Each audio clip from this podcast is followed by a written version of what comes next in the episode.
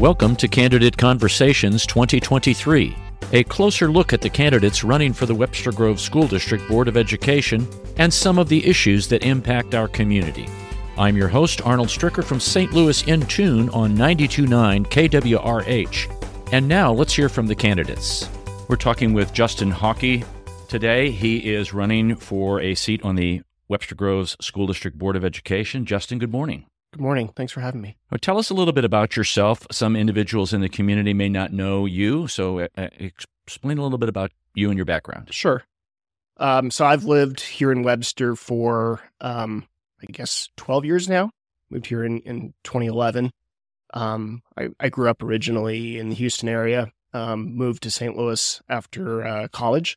I worked at the Federal Reserve Bank in uh, downtown.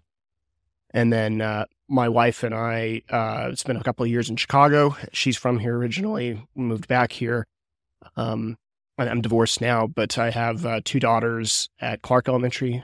I've got a, a fourth grader and a first grader. And, um, you know, I, I've been, I, I guess professionally, I, I've been with the same firm for the last fifteen years. I'm a, I'm a broker. Uh, so I work with public companies um, on kind of Uh, board best practices, transparency, help investors, um, you know, find uh, opportunities with companies that are maybe undervalued. Um, but uh, in the community, I've I've been on multiple boards um, throughout the time that we've lived here. I was on the library uh, board of trustees for seven years. I was the treasurer there for a while. Um, I finished as uh, as the president of the board of trustees there, and then the school district. Um, I've been on the Finance Advisory Committee for five years. Um, so uh, I guess that's how I got, you know, maybe more intimately involved with, with the district. Um, I've attended Board of Education meetings for many years, and uh, I decided to run for the board last year. Got about thirty-five percent of the of the vote, and um, felt like, uh, you know, there was there was maybe more to offer, and so I wanted to run again, and uh, and I'm here today. Yeah, which leads to the question, why are you running for the Board of Education? You kind of alluded to that. Is there any more that you would add to that? Well, you know, I think that there's um, there's a lot of really good things about this school district, and it's obviously a reason why I moved here originally. One of the things that I think there is opportunity is there is a certain amount of, um, maybe it's groupthink or just, uh, you know, lack of um, asking questions. And you know, I think the board, um, unfortunately, has, you know, too many votes that kind of go seven zero.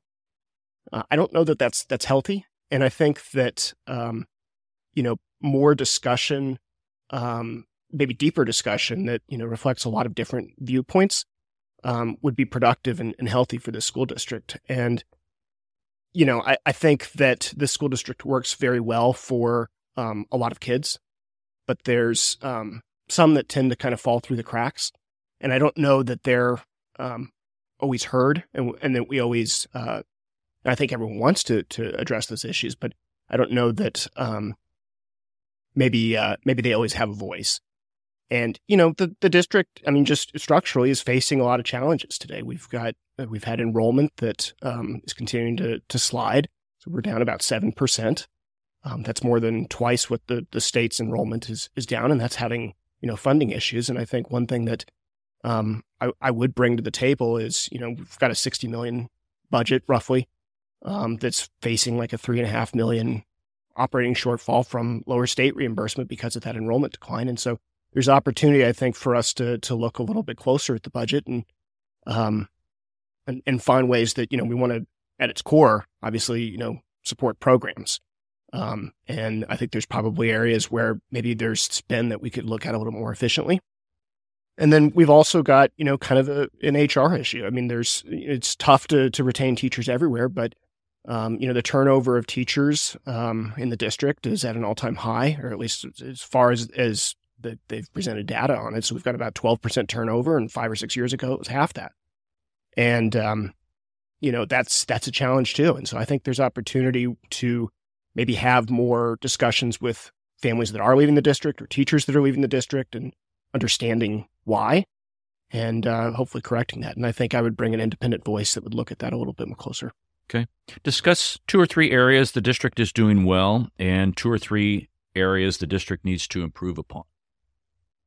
I think one of the things that is um, that the district is doing well is they do a lot of kind of alternative teaching methods. So it's not just rote memorization. And actually, um, I, I think Doctor Simpson, you know, that's something that he's brought to the district that I, I think has a lot of merit to it is, um, you know, unstructured kind of play-based learning for um, for children. Um, you know, we've got the Chelsea Center at the high school that kind of looks at um, you know, kind of alternative ways of learning or alternative career paths. I think all that's great. Um, I think that the uh, at the high school, some of the advanced placement um, is is quite strong. The dual credit courses, uh, so those things are are positives. Um, you know, the the negatives or the opportunities.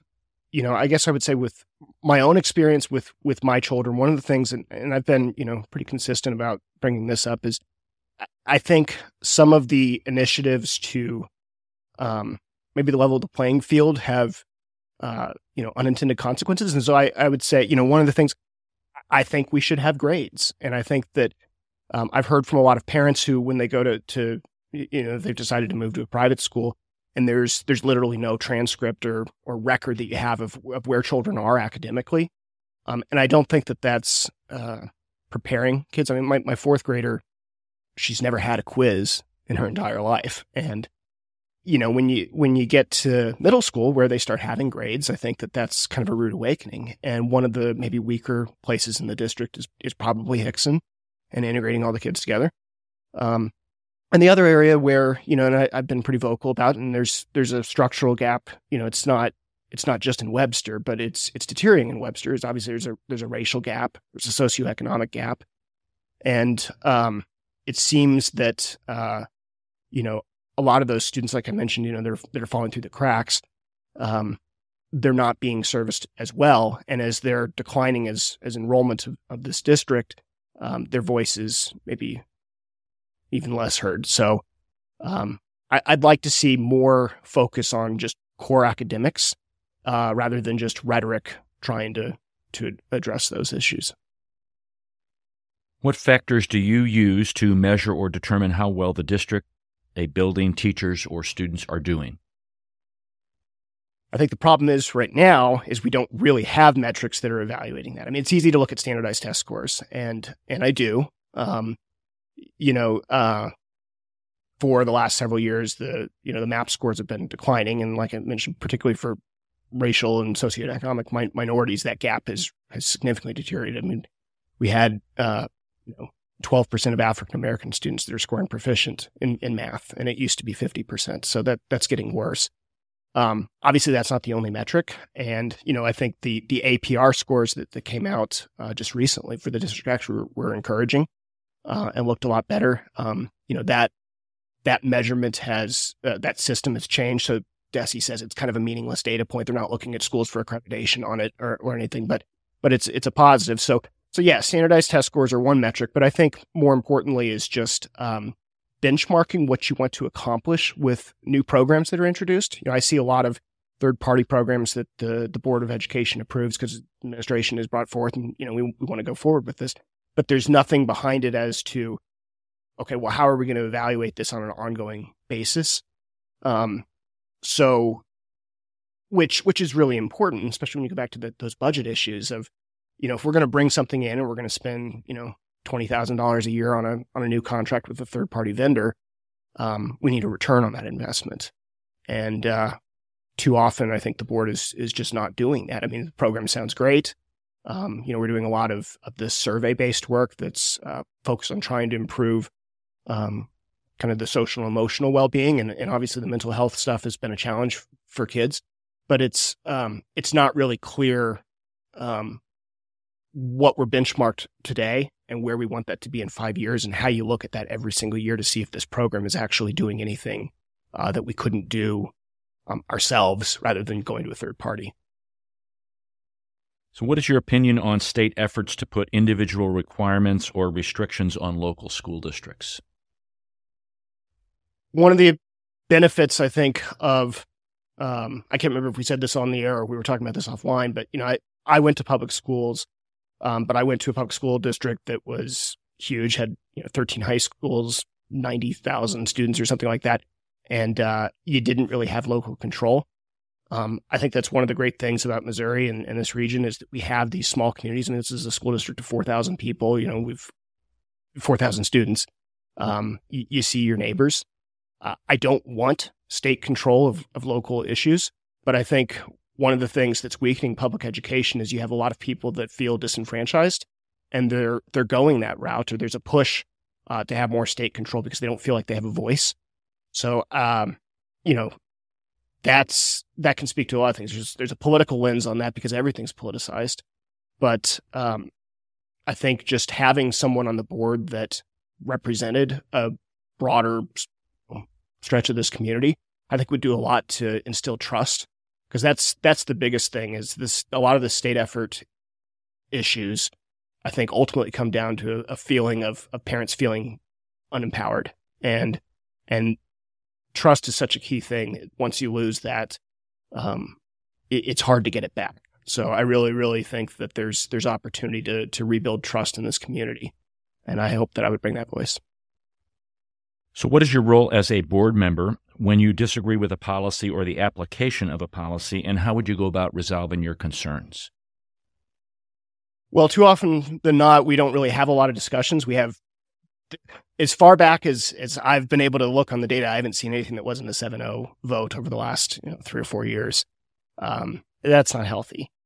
Um, I think that um, having some six one or five two votes uh, bring new ideas to the table. And even if they're not adopted, I think it's more likely that uh, if you have a dissenting voice on something, that you're going to adopt policies that are um, better, because you're going to have some element of that that's compromised in. Um, I fully expect that I wouldn't agree with every board member on every issue. Um, and, and that's fine. I, but I think there's a lot that we would agree on, because everyone here ultimately wants the strongest school district that, that we can have. Um, you know, this is a volunteer position, and there's no, um, real personal gain from being on a, on a board with seven people. Um, it's just trying to represent, uh, the community. And so I, I think there's opportunity to have a lot of, you know, synthesis that would, that would, uh, enhance them. What can people expect from you on the Board of Education? Most importantly, I think they can expect that I'm an independent voice. I think that um, I think I've demonstrated that uh, I'm not afraid to have different opinions, and that I'm willing to put my name out there and stand up. I've made many public comments uh, over the past several years before the board. Um, I've met individually with um, most of the board members, former board members. Um, I think most of the administrators know me.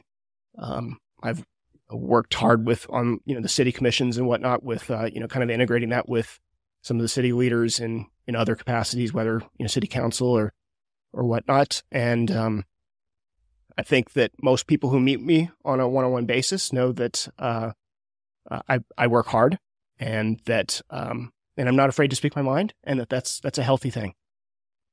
And if people want to know more about your candidacy, Justin, what should they do? You can go to my website. Uh, it's Justin Hauke, H A U K E, for the number, W G S D dot com. Um, I've got a lot of materials there on kind of my, my policy positions. I've got a, a page that um, I call it, you know, like frequently asked questions or, or criticisms, that basically addresses some of the issues that Um, I think people uh, brought up on the campaign last year, and, and I've tried to be as transparent as, as possible as about who I am, um, and then running for myself. Um, you know, people can. I'm, I'm happy to give my my phone number, three one four, five five zero, seven four three two. Like I said, I've met with lots and lots of people, and uh, you know, we've got two and a half weeks until the election here, and. Anyone who uh, reaches out to me, uh, either through my website or, or sends me a text or calls me on the phone, I'd love to sit down one-on-one. Or, uh, you know, if if you have neighbors and you want to do a meet and greet, uh, happy to do that too. I just I want people to feel comfortable with me. Justin, thanks for talking to us this morning. We appreciate it. I appreciate the time. Thank you. Thanks for doing it. You've been listening to Candidate Conversations twenty twenty-three with your host, Arnold Stricker from Saint Louis In Tune. Please vote on April the fourth. Candidate Conversations is a service of ninety-two point nine K W R H Radio. Stay tuned for more conversations with the candidates on ninety-two point nine K W R H.